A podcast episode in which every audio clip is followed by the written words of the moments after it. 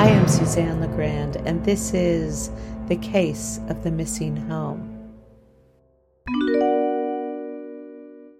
It should have been easy to back out. I still couldn't remember what Joyce's face looked like. If I saw her on the street, I might have walked right past. She'd understand. I'd just tell her the truth. This problem was way beyond my shamanic skill level.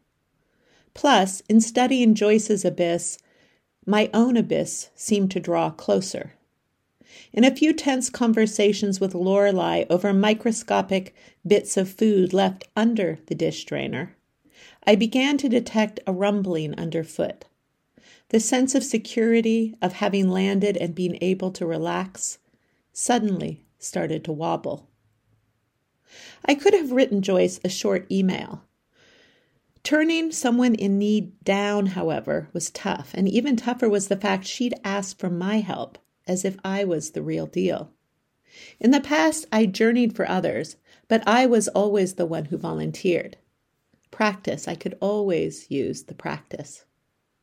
That Joyce asked me, and out of the blue, seemed significant. I believe that events in everyday life, like images and dreams, contain messages. This is how the divine, the unseen world, the realities of other dimensions communicate to us.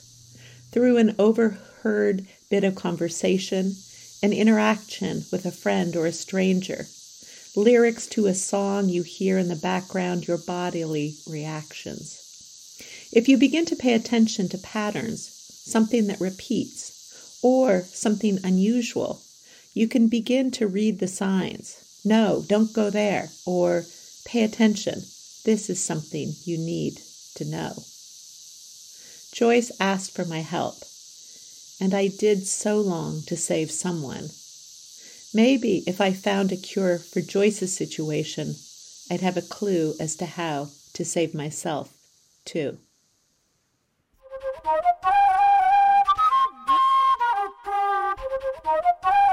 This has been case of the missing home. Stay tuned to find out what happens next.